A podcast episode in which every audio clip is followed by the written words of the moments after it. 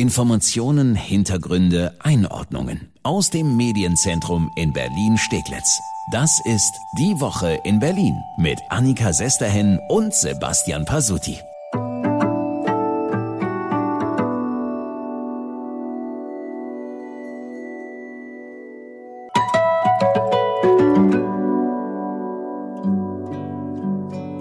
Pasuti, Ja. hol das Popcorn raus. Es geht endlich wieder los.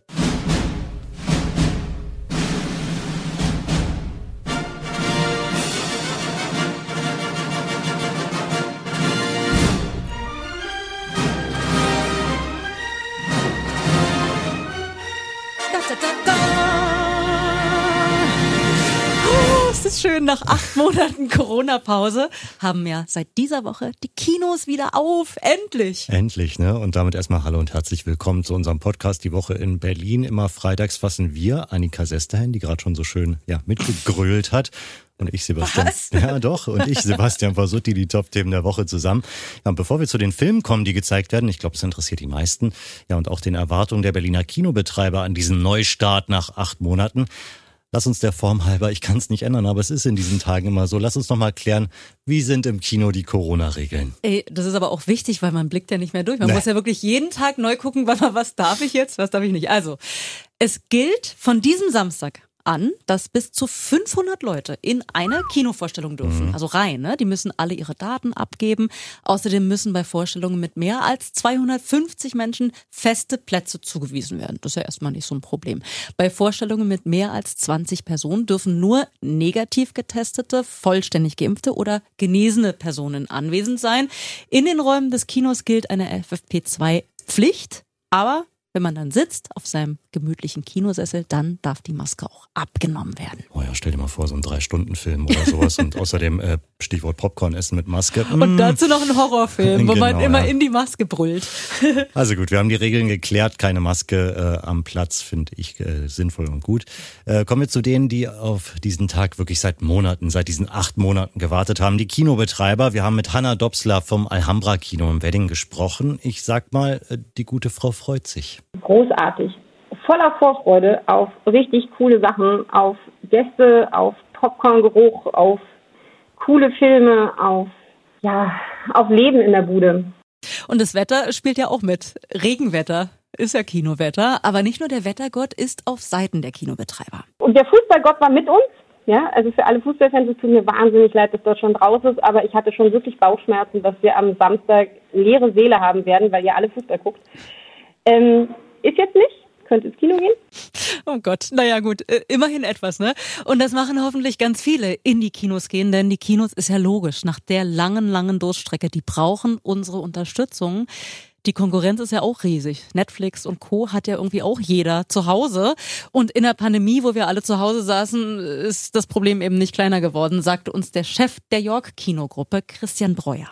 Ganz sicher war das eine Zeit, die den Streamern zugespielt hat, das ist klar. Aber der Lieferdienst ersetzt auch nicht den Restaurantbesuch. Ich glaube, ein Film auf der großen Leinwand ist ein ganz anderes Gefühl. Und wenn wir eins sehen, dann vermissen wir ja diese Gemeinschaftserlebnisse, über die wir dann auch sprechen können. Und wenn ich mir gerade jetzt zum Beispiel Nomadland, den großen Oscar-Gewinner, ansehe, so ein Film wirkt im Kino ganz anders als zu Hause. Tja, und da sind wir dann bei den Filmen, ne? Schauen wir mal, was jetzt zum Neustart gezeigt wird. Erstmal vielleicht die großen Hollywood-Blockbuster. Also aus Hollywood, denke ich, freuen sich viele auf Godzilla vs. King Kong und Judas and the Black Messiah.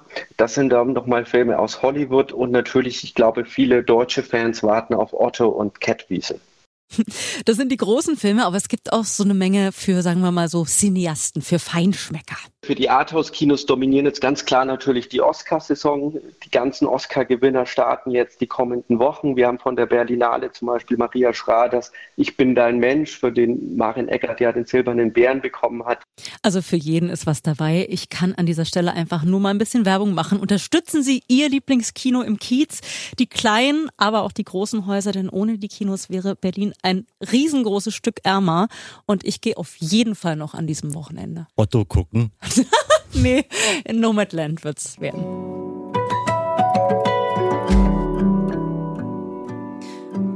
Also ich verliere ja so langsam ein bisschen den Überblick, Pasuti. Ja. Permanent werden ja hier in Berlin Unterschriften für irgendwelche Volksbegehren gesammelt. Man wird ja dauernd angequatscht, ne? Wir brauchen ihre Unterschrift. Ich sag dir ja. auch, also irgendwie an jeder Straßenecke ne, stehen irgendwelche Leute mit irgendwelchen Westen, mhm. Unterschriftenlisten, Stopp, hier, unterschreiben, Name und so weiter. Berlin autofrei, Berlin werbefrei, Deutsche Wohnen und Co. enteignen.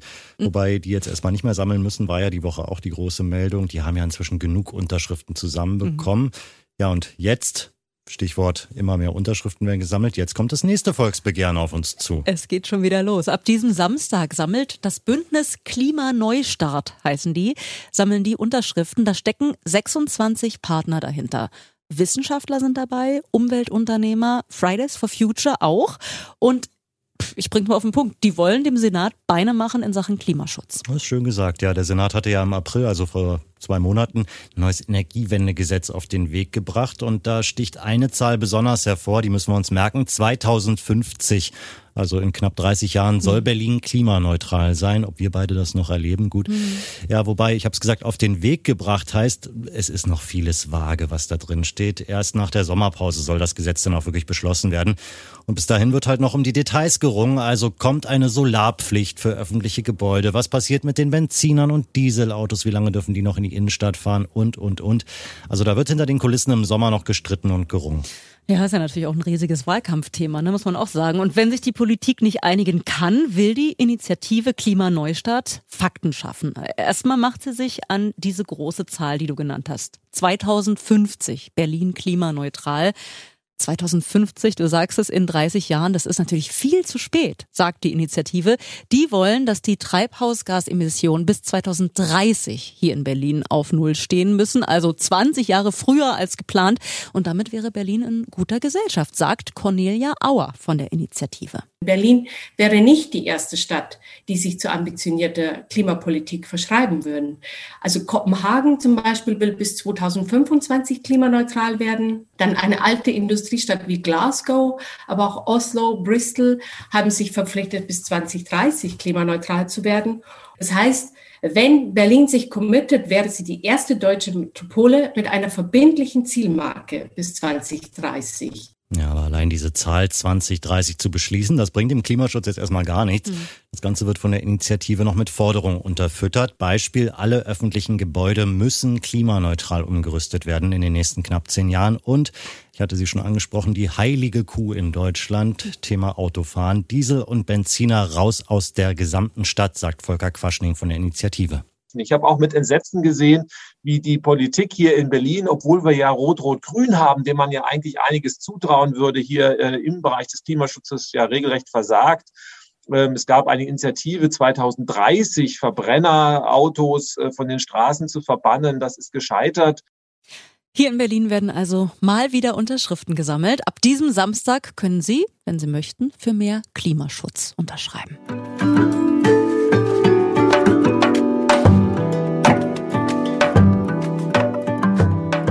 Kleine Checkfrage. Ja. Wie sieht's denn aus mit deinem grünen Daumen? Nächstes Thema. Ist nicht so, ne? Überhaupt äh, kein, nein, nix. Alles geht ein. Na gut, dass so eine Zimmerpflanze mal eingeht, das kann ja mal passieren. Und es ist ja, Pasuti, hoffe ich, keine Absicht. Nein, ich bin kein Pflanzenmörder. Äh, ja, äh, anders als bei einem ja, Fall, muss man sagen, in Grünau im Südosten der Stadt. Da hat tatsächlich ein man kann es nicht anders nennen, ein Baummörder zugeschlagen. Oh, das klingt jetzt erstmal nach äh, Titelschlagzeile, ja, wirklich äh, reißerisch oder mhm. auch äh, irgendwie aus dem Film Baummörder. Mhm. Ist aber wirklich so. Offenbar, offenbar gibt es einen oder mehrere Unbekannte, die es sich zur Aufgabe gemacht haben, alte Bäume zu töten, umzubringen. Und das nicht einfach nur, indem sie gefällt werden, sondern mit teils wirklich perfiden Methoden. Ja, im Regattapark in Grünau im Südosten der Stadt ist das jetzt wieder passiert. Berlin-Reporter Christian Fuchs, der war am, ja, wir bleiben so reißerisch, der war am Tatort. Das ist eine knorrige, alte, 200 Jahre alte Eiche. Und da ist einfach ein 40 Zentimeter tiefes Loch in den Stamm unten reingebohrt worden und dann irgendwie so ein Lösungsmittel reingefüllt. So hat der Baumörder, ja, ich kann ihn nicht anders nennen, versucht, diese Eiche hier zu töten. Also das ist wirklich unfassbar. Dirk Ehlert steht neben mir von der Senatsverwaltung für Umwelt, Herr Ehlert. Äh, Sie kennen ja das Problem, haben gesagt, naja, das ist tatsächlich nicht unbedingt ein Einzelfall. Was, was denken Sie denn, wenn Sie das hier sehen? Herr Fuchs, ich bin genauso sprachlos und entsetzt wie Sie. Es ist wirklich ein Unding. Wir haben sowas leider öfter mal erlebt. Glücklicherweise selten, aber so um die 14 Mal kommt es jedes Jahr vor, dass Menschen mit den Straßenbäumen oder Parkbäumen nicht einverstanden sind und sie in irgendeiner Weise versuchen zu töten. Ja. Äh, da, da, fragt man sich immer, was, was für Leute das sein müssen. Gibt's da irgendwie, kommen Sie da irgendwie an Gründe? Erfahren Sie was irgendwie über die Gründe? Werden solche Menschen irgendwie gefasst? Gibt es da Ergebnisse dazu? Na, es gibt selbstverständlich Verfahren. Es werden Verfahren gegen Unbekannt eingeleitet. Wenn denn die Täter bekannt werden, dann droht hohes Bußgeld. Das ist auch strafrechtlich zu verfolgen. Aber in der Regel melden die sich nicht bei uns. Die Gründe kann man nur mutmaßen, warum das Menschen machen. Äh, andererseits finde ich das schon erschreckend, dass wir selbst anfangen, unsere Lebensgrundlagen auch noch direkt durch die Vernichtung von Bäumen zu vernichten. Ja, da sieht man quasi am Ast, auf dem wir alle sitzen. Man fragt sich manchmal wirklich, was mit den Leuten los ist. Ja, die 200-jährige Eiche hat jetzt äh, Hilfe beim Überlebenskampf, müssen wir ja wirklich sagen, bekommen. Die Mitarbeiter vom Grünflächenamt haben die Eiche ganz stark zurückgeschnitten, fast bis auf den Stamm. Damit kann der Baum seine Kräfte schonen, muss keine Energie an seine Blätter verschwenden und kann sich auf die Heilung seiner Leitbahnen konzentrieren. Man kann da wirklich nur hoffen, dass er das schafft und wieder zu Kräften kommt. Einmal natürlich um des Baumes willen, 200 Jahre alt, aber auch weil es sonst wirklich teuer wird. Hm, wenn der Baum stirbt, muss er gefällt werden. Und der Bezirk hat gesagt, die Fällung und das Abtransportieren, das äh, würde alles zusammen äh, festhalten, circa 20.000 Euro kosten. Wir drücken die Daumen, dass die Eiche sich erholt. 200 Jahre hat sie es geschafft und hat uns mit Sauerstoff versorgt und dann kommt da so ein Spinner um die Ecke. Echt unmöglich. Danke, dass Sie reingehört haben in unseren Podcast Die Woche in Berlin. Wir hören uns bald wieder. Unseren Podcast gibt es ja einmal die Woche immer neu. Immer freitags fassen wir die Top-Themen der Woche für Sie zusammen. Brauchen Sie auch gar nicht lange suchen. Den Podcast, den gibt es nämlich fast überall, wo es Podcasts gibt und auf berlinerrundfunk.de und erst2.de. Und wir freuen uns auch, wenn Sie uns eine gute Bewertung da lassen bei iTunes oder uns auf Spotify folgen oder es einfach weitersagen. Annika, hm. danke. Wofür? auch für diese Podcast-Folge und äh, auch Ihnen, euch fürs Zuhören und wir wünschen, glaube ich, eine schöne Woche. Sehr schön.